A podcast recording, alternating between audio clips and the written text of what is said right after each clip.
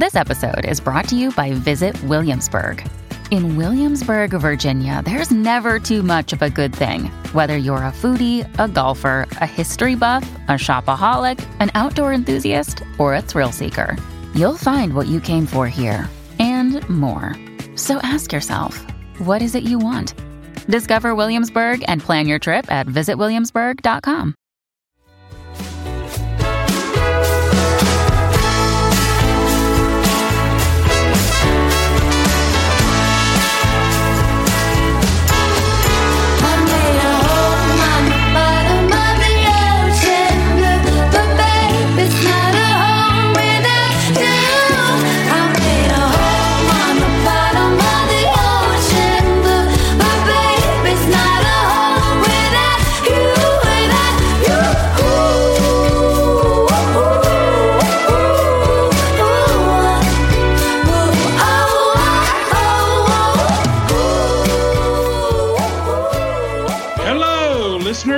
welcome to Ohio Mysteries. You're listening to a clip of Out on the Water by the Cataways. This indie soul duo from Dayton, Ohio is our featured Ohio music artist tonight. So stick around to the end of the podcast. We'll tell you all about them and how to find their music. And we will let you listen to that entire song. But right now, let's throw another log on the fire, campers. Let's dig up a new Ohio mystery.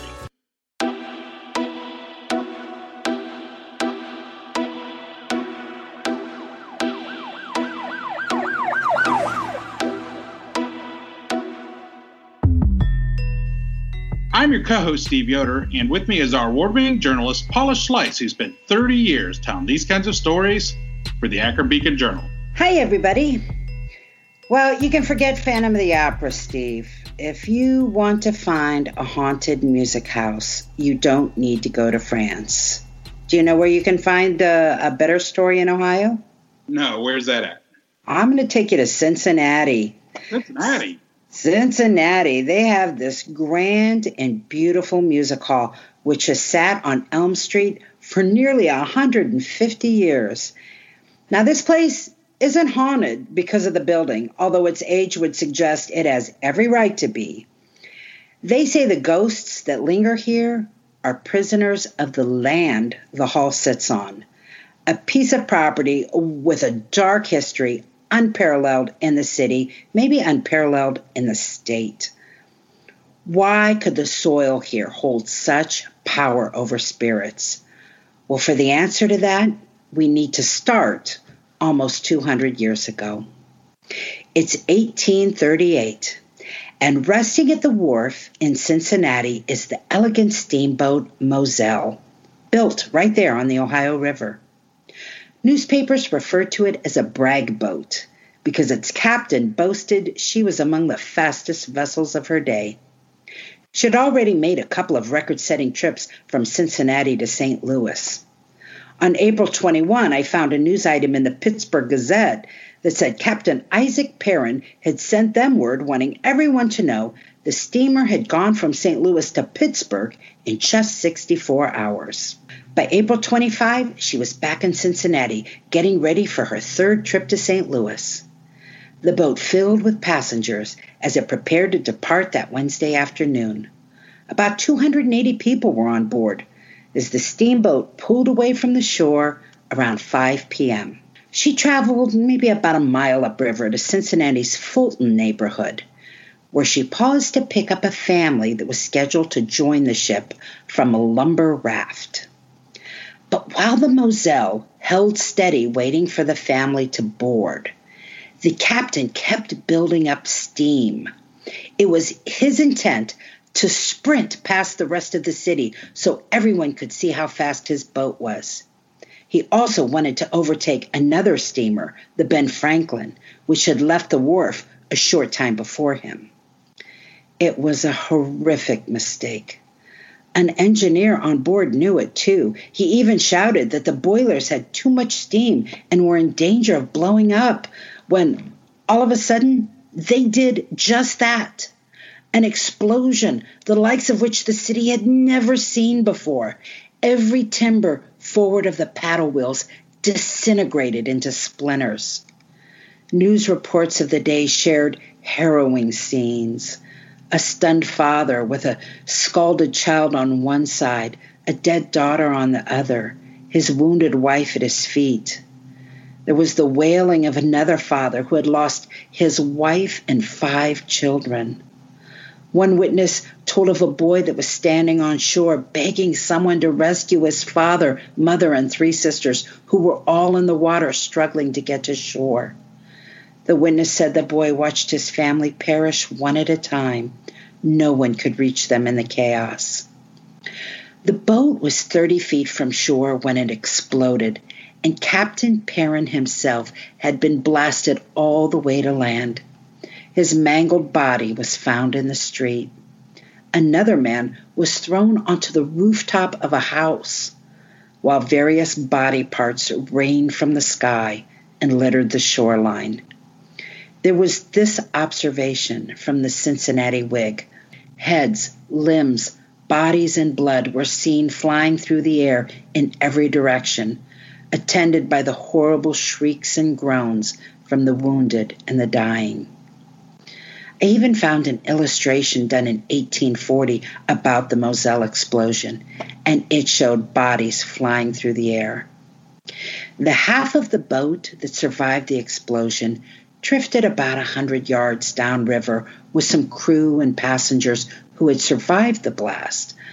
But the boat sank until it came to rest on the bottom of the Ohio, taking its living cargo with it. Few people made it to shore. The chimney of the ship poked above the surface like a tombstone marking the watery grave. More than 150 passengers and crew died, or were presumed to have died. In truth, because so many people had been obliterated, the number of the missing equaled the number of the dead that had been recovered. The body parts that rained from the sky that day were collected and buried at the city's Paupers Field. It was an unmarked cemetery that the city called Place of Nameless Graves, a field off present day Elm and West 12th Streets. The Paupers Field adjoined a new insane asylum, the first in Ohio when it was built just a few years earlier. The burial ground also got quite a workout in 1932 when a cholera outbreak killed 4% of the city's residents. Among Ohio communities, Cincinnati was particularly susceptible to epidemics because of traffic along the river and the canal. But there came a time when the place of nameless graves wasn't welcomed in that neighborhood anymore and residents and businesses no longer wanted to be near the insane asylum, which had been converted into a military hospital for the Civil War. They called the institution the Pest House. And so the asylum and the hospital were relocated outside the city, and the Paupers Field was turned into a recreational area called Elm Street Park. The bodies were left beneath the soil untouched. That is, until 1870. That park was a blank canvas that was just waiting for a purpose. And that purpose was revealed as the Queen City prepared to host two big events its first industrial exposition and a national German musical festival called the North American Sangerbund. Both groups needed temporary buildings, so they decided to share a construction plan. And over Elm Street Park, they erected a complex of four vast wooden structures that were called Exposition Hall or Sangerfest Hall, depending on who was using it.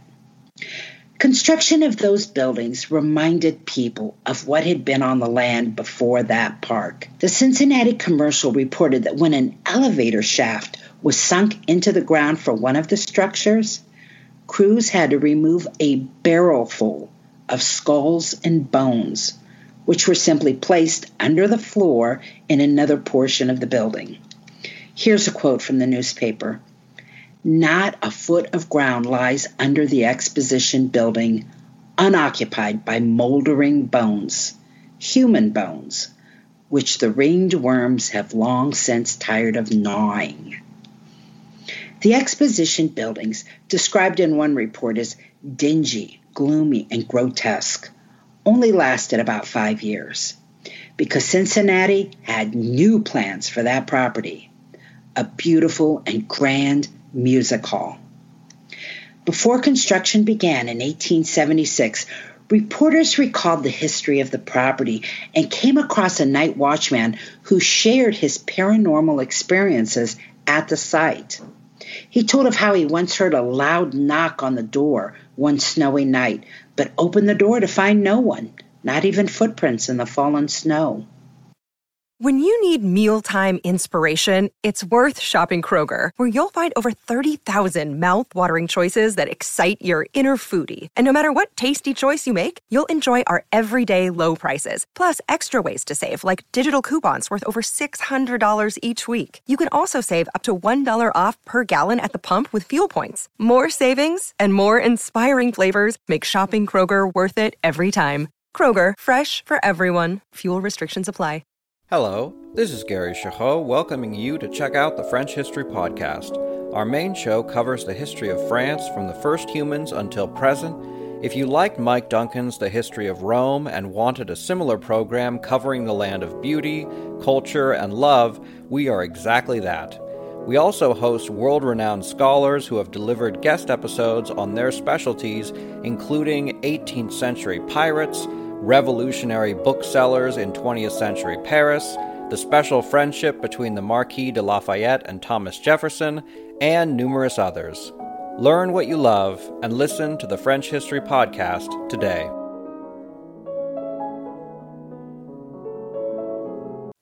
And the time he heard what sounded like a man marching in the main hall while dragging a musket across the wooden floor. A medium investigated and decided it was a soldier, probably a Civil War vet who died at the hospital that had been built there. Here's a quote from the Night Watchman. Again, this was published in 1876. The weirdest and strangest noises would occur at intervals all night rappings on the ceiling, under the floor, on the doors and windows, the sound of stealthy footfalls behind me, or of loud tramping before me, the crash of heavy timbers thrown from the ceiling, of glass dashed upon the floor, of heavy bodies being dragged over the planking.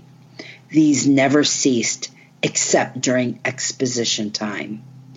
They never touch me, but I always know when they are around by an icy chill, a thrill as of electricity, a feeling like what the French call peau de poulet, goose flesh. They never annoy me now by mere knocking and rapping, for I have gotten used to it. So used to it that sometimes when people have knocked at the door, I didn't open because I thought it was only the dead. They kept knocking, knocking, knocking. Well, after these fun recollections were shared, construction for the music hall began, and they only served to reinforce the site's chilling reputation because all those bodies were still in the soil.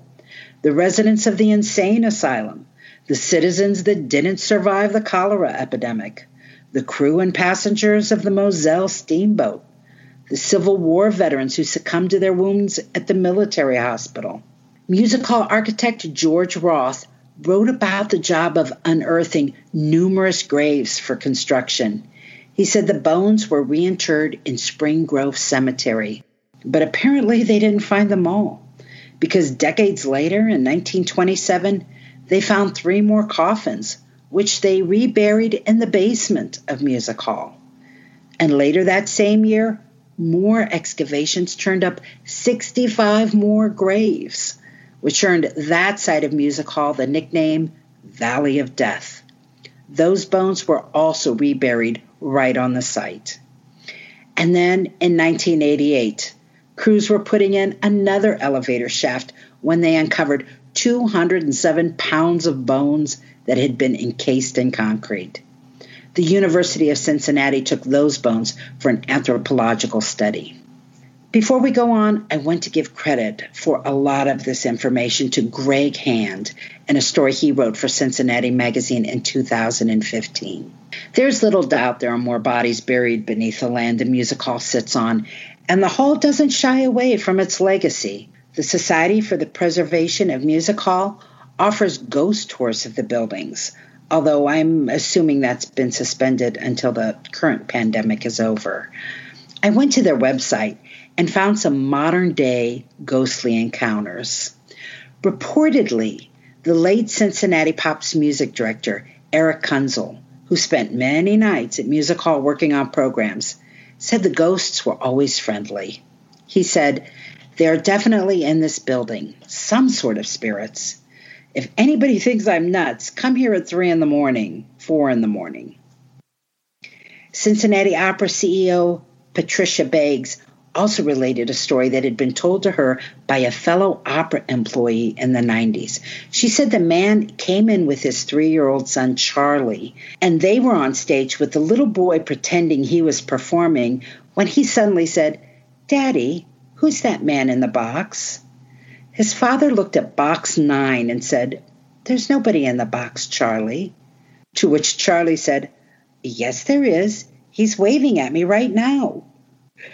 A longtime employee, Terry Kidney, says on the website a box office worker once reported that the bell at the window kept dinging, but he repeatedly looked around the box office and couldn't find anything. Finally, he went into an office, heard yet another ding, but this time he went out, felt a tug at his shirt, and looked down to see a little boy in period dress. And then there was a modern day watchman, John Angst, who had numerous stories. One was the night he was working alone and he heard music playing. He said he went looking for it, even took the elevator to another floor in search of it, but he couldn't find the source, even though the music never wavered. He could never find where it was coming from. You know, I, I looked this up while you were doing the podcast. This thing is huge. It looks like something like King Henry VIII, one of his mansions. It is. It's amazing. And whether you believe in ghosts or not, it's a place you want to visit, preferably while there's music playing there.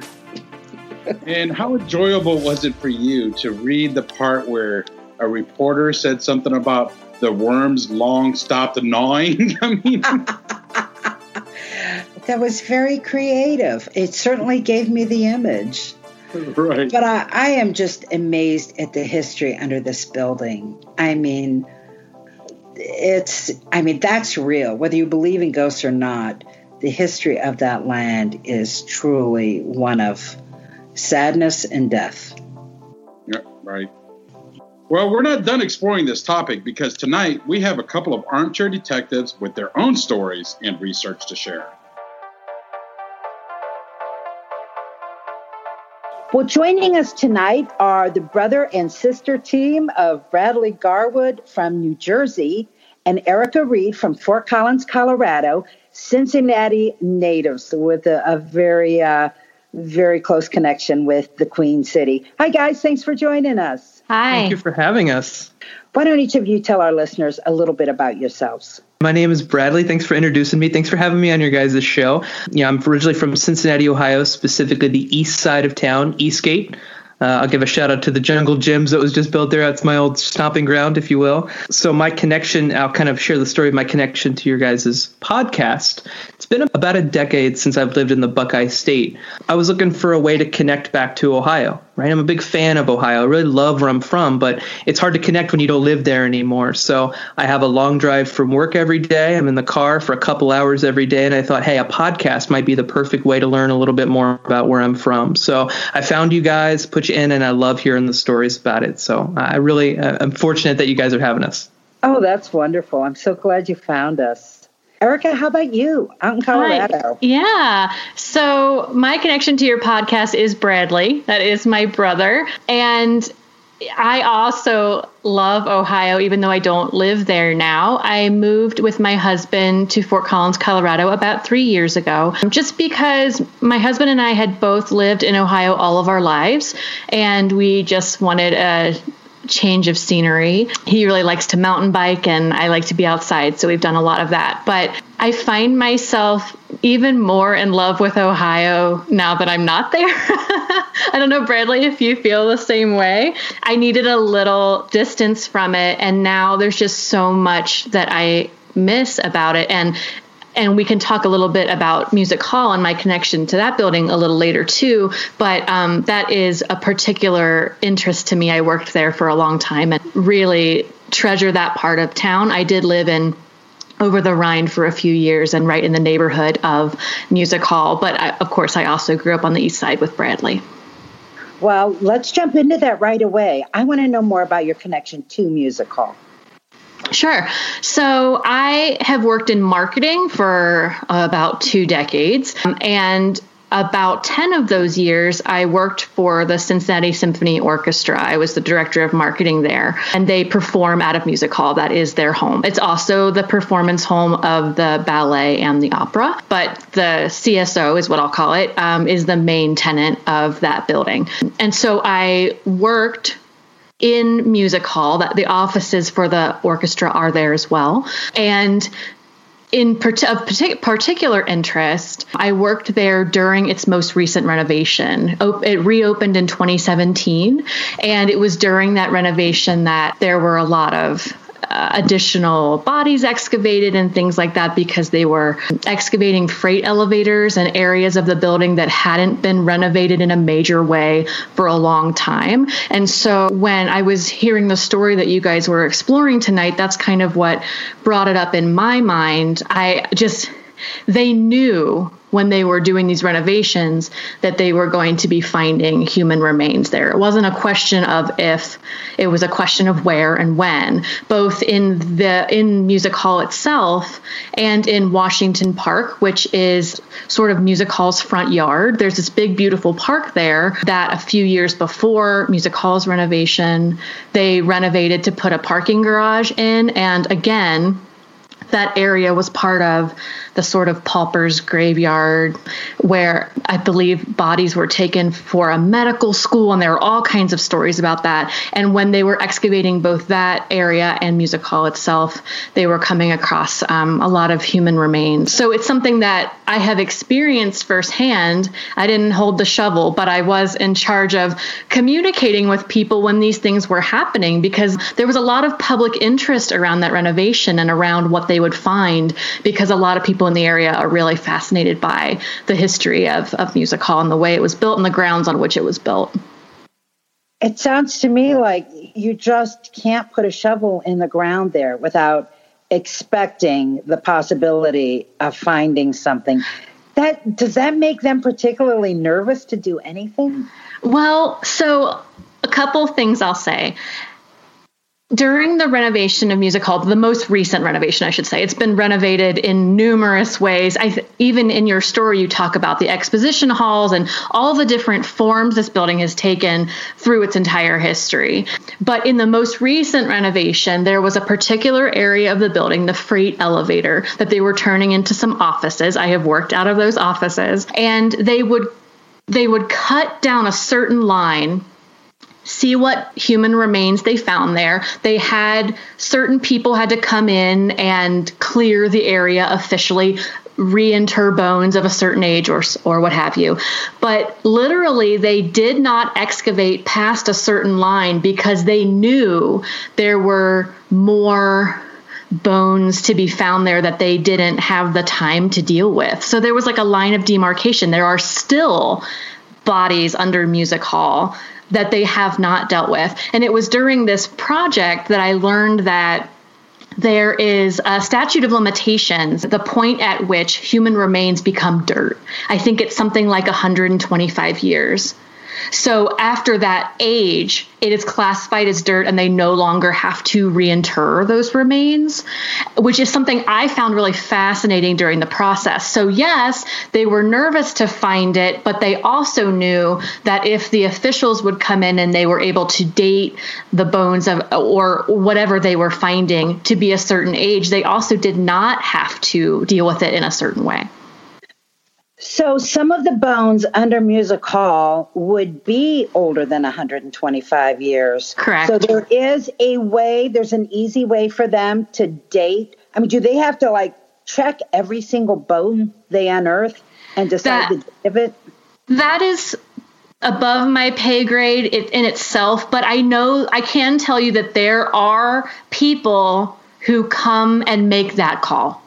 There are people who have to come and say if it's something that needs to be reinterred or they they know what they expect to find there and they know how they have to handle it legally and respectfully. I, I want to make it clear too that the teams that I was interacting with were not trying to cut any corners. They also wanted to be respectful of, of what they found. But there are people who do come in and determine whether it's dirt or whether it's something that needs to be treated in a special way.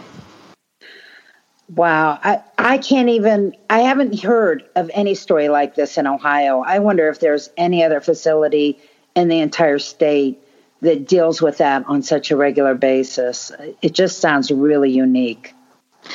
It is. It's, Bradley, a, it's a really special site. Bradley, you've probably been to music hall many times, huh? So not as many as I wish. It's a building that it's just really easy to get lost in, and uh, I say that because I do remember visiting my sister when she worked there, and uh, she was very, you know, easily able to navigate the entire building. And I think that's something the listeners kind of need to keep in mind that this is an old building, and if you're not familiar with it, it's one of those ones that's super easy to get lost in. That's where I would put in a plug for maybe taking a tour if you want to learn about it, because so much of that building is inaccessible to the general public. Even if you're there to see maybe just a show, you're not going to see all of Music Hall the way, you know, kind of if you have someone who's on the inside might be able to show you. Um, so I remember going into that building and just seeing, oh man, this is a labyrinth. Uh, when I hear, you know, of course there's ghost stories about it. That place is super old and it's got so much history. It would be hard not to get a ghost story about it. So I do remember vividly going there, seeing my sister and her kind of taking me around some of the places that were just fascinating to see. Now, it sounds like they kind of openly talk about their reputation as not only having the ground beneath them, you know, former graveyard, but the ghost stories that go with it. Is that something, am I right in reading that they really kind of embrace that reputation? I would I would say so. There are unofficial companies that give ghost tours of Music Hall regularly, and they give ghost tours of many sites uh, around Cincinnati. But there is also the group that manages Music Hall, Cincinnati Arts Association, also gives ghost tours especially you know around halloween and and heading into this time of year that go that give their own ghost tours of the building because it's something that just fascinates the area. And i don't know if you've seen pictures of music hall or you've watched videos of it but it's a very enormous imposing building. And i think that it really just inspires the imagination of people. Even if you don't know it was built on a pauper's graveyard or any of that you have a sense when you see this big German Gothic, you know, building with all its gorgeous details. You have a sense of history without having to be told. And when Bradley says that, you know, we took tours of the hall, I love to give a back tour when I a backstage tour when I worked there. When he says that it was really confusing to get around, I mean, during the renovation, again, the one that wrapped up around 2017, one of the big goals of the renovation was to unify the building because the floors didn't match because it's three different buildings cobbled together for different purposes, built in different times. The wings are built at a different time than was built the central Sanger Hall for for the music. And and you you still get a sense a convoluted history a really twisted different amount of things happened there that didn't always come together smoothly, including in the building itself. And I, I, just think that being in the building, you do get a sense of um, what must have happened there. So, before we go into the ghost stories, I have to ask each of you do you believe in ghosts? Absolutely not. no, you have never had an experience that made you even be open minded about it? Uh, I can't say that I have, which is why I would lean more to, to liking the true crime stories of your guys' show. Um, that's why even when we spoke initially, you know, and you said, hey, you know, you're I'll plug your guys' Patreon. Definitely, if you guys you know are listening to this podcast, jump on the Patreon. That's where we connected for the first time. And you said, "Hey, have you ever considered being a uh, uh, you know armchair detective?" I said, "You know, maybe not the supernatural stuff, but the true crime sounds great." Never had that close connection and that experience with something supernatural before, so. And then I sent you this one, and you said, "My sister." Yeah, I had to jump on it. It was a perfect connection, and you guys can hear just how eloquently she talks about it. I was like, I got the right expert for this. I'm Ken Harbaugh, host of the new Medal of Honor podcast from Evergreen Podcasts, brought to you in partnership with the National Medal of Honor Museum. In each three minute episode, we'll learn about a different service member who distinguished him or herself through an act of valor. We'll include stories from the Civil War to Iraq and Afghanistan, and from all branches of the military. We'll talk about service members who were overlooked for the medal at first due to their race or religion, and about those who were celebrated at the time. We'll hear stories of soldiers like Audie Murphy, future Hollywood star who mounted a burning tank to hold off German infantry in World War II. And people like Dr. Mary Edwards Walker, a Civil War Army doctor and the only woman to receive the Medal of Honor so far. Learn about these heroes and more wherever you get your podcasts. The Battle of Waterloo was one of the most famous turning points in world history. But what happened next? My name's David Montgomery, and I'm the host of The Siècle, a history podcast that tackles exactly that. Join me as I cover France's overlooked century in between Napoleon and World War I. The Siècle, spelled S I E C L E, is part of the Evergreen Podcast Network and can be found wherever you get podcasts. I loved researching this story so much. I love history, and you the, every inch of this building is history. Every year is history. You know, every connection. I just absolutely loved it. All right, Erica, how about you? Ghosts. So, so here's the thing. I believe in science. I am a very logical person, but I cannot say that I understand everything that happens on this planet. And I will tell you, one of the people that keeps me from completely discarding the idea of ghosts is Bradley and my grandfather, who still shows up to me in little ways. It may be a bird or a fox or a feeling, but our grandfather still shows up to me in a lot of ways that I can't quite explain that are are benign. I've never seen him walking around, but you know, the sense I still feel of him being in my life makes me not want to say I completely don't believe in ghosts. In Music Hall, I haven't had the same encounters that um, Patty Beggs mentions in, in your story. I haven't literally seen people walking around, but it was often my job to help close up the house at midnight after a concert. And that building has vibes. and she drops it right there. Do you want to expound on that a little bit? I do not. I don't think that it's something I could explain to you.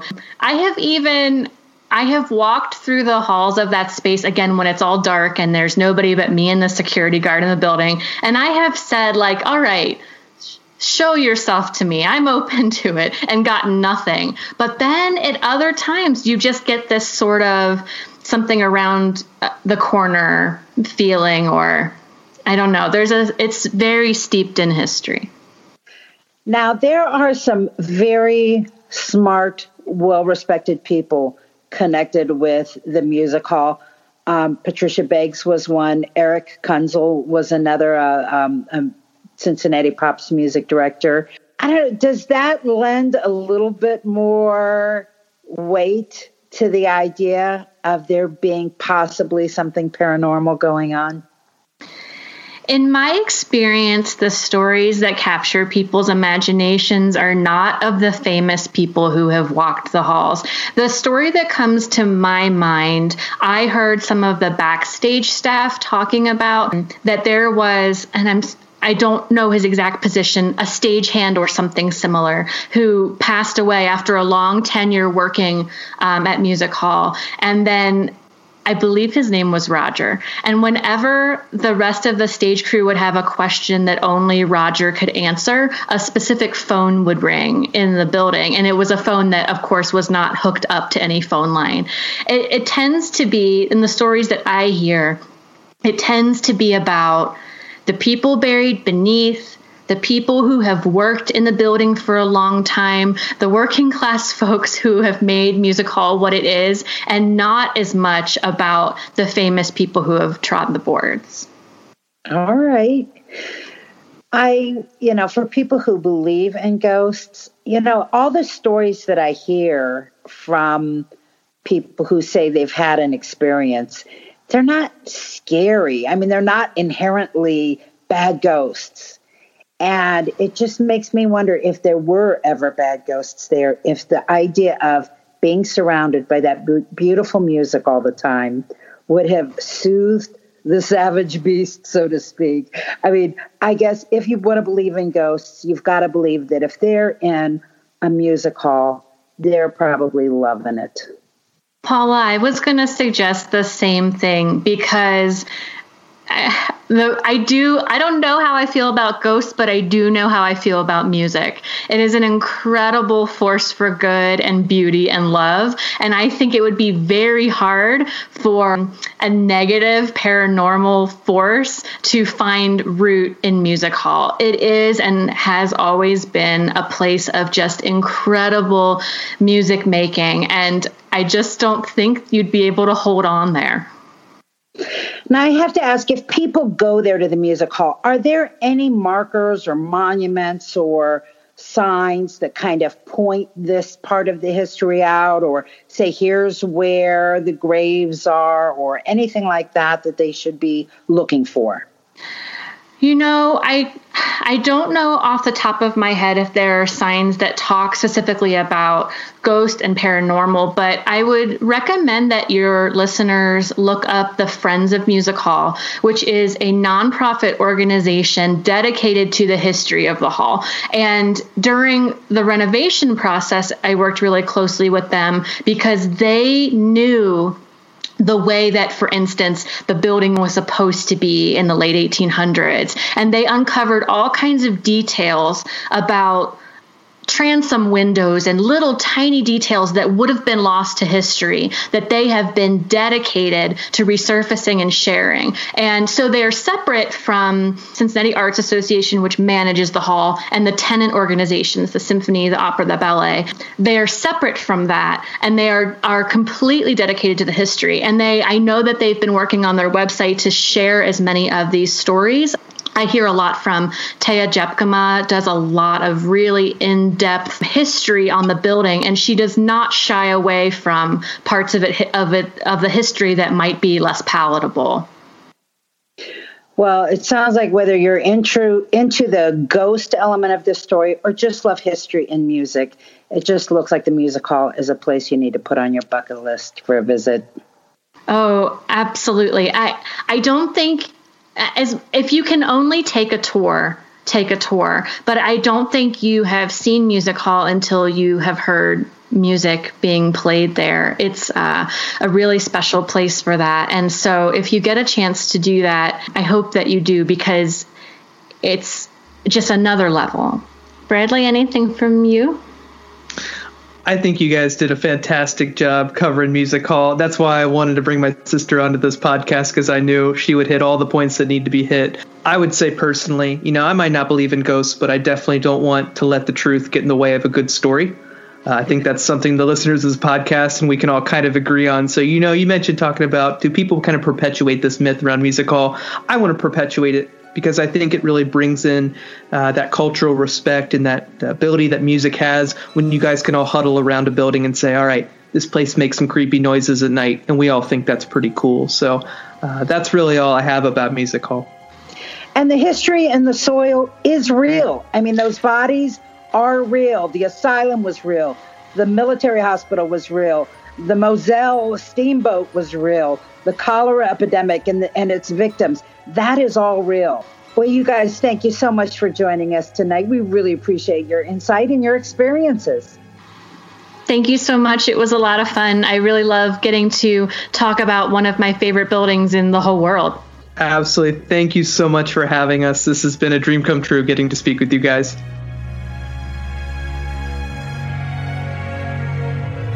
That's it for tonight, listeners. For photos, news clippings, and more on this and every episode, hop on over to our website, ohiomysteries.com. And that brings us to tonight's featured Ohio musical artist. The Catowicks are a duo from the Dayton area. Allison Justice and Matt Washburn have been performing together for almost a decade and just recently released their new EP, In the Pocket, with a lot of beautiful melodic vocals and rhythmic guitar. The musical partners split their time between Ohio and Nashville, and I know Matt Washburn has his imprint on the careers of a whole lot of other musicians as a producer. Anyway, look for the Catowicks on Facebook or Instagram and keep up with their careers on the website, thecatowicks.com. Well, let's have another listen to Out on the Water by the Catowicks. And we'll see you here next week for another episode of Ohio Mysteries.